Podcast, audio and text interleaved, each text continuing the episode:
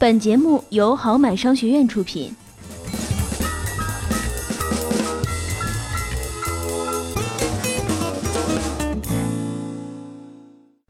欢迎来到财富自由说。有一天早上啊，小和尚做完早功课之后，照例跟师傅、大师兄一起用餐。他郁闷地发现，师傅和大师兄碗里各有六个馒头，而他自己呢，却只有四个。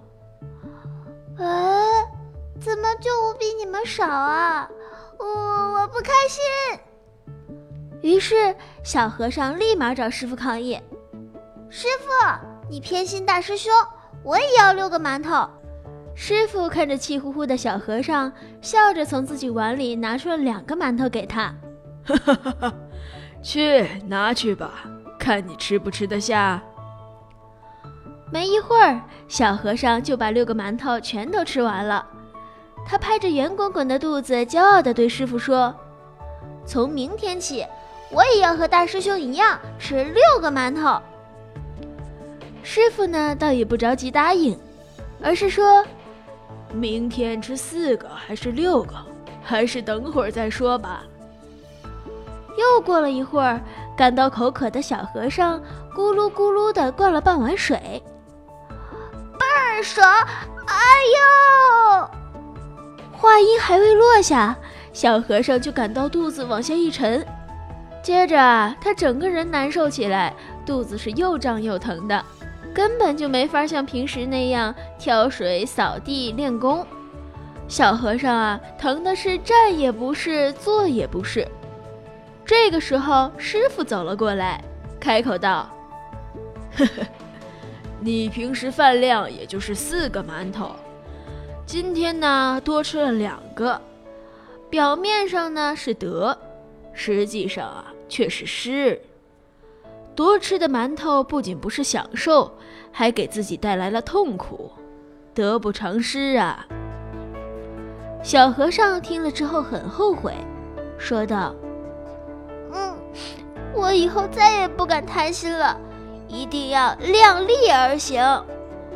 王尔德曾经说过：“做你自己，因为别人都已经有别人做了。”从今以后，小和尚每逢想起多吃馒头疼半天的教训，大概就会适可而止了。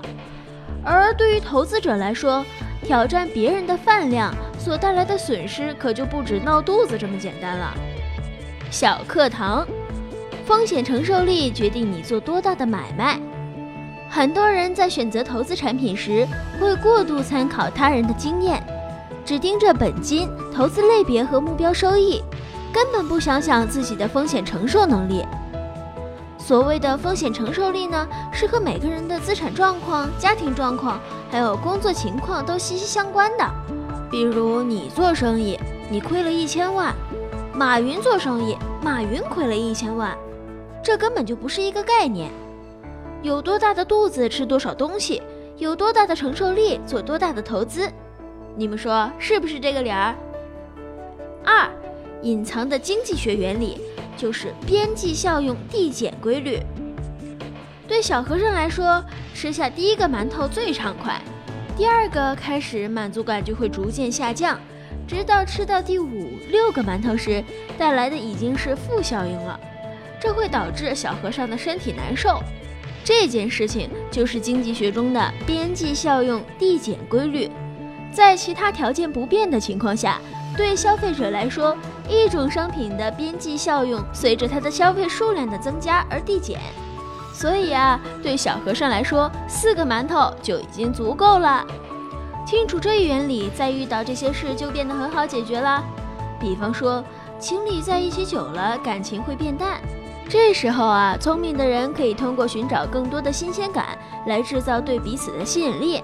再比如说呢，去超市购物，买的多可以优惠，这就是类似于团购优惠嘛。好啦，今天的节目就到这里了。如果你喜欢我们的节目，可以关注微信公众号“好买商学院”，获取更多图文资讯，也可以订阅电台，及时获取更新通知。我们下期见。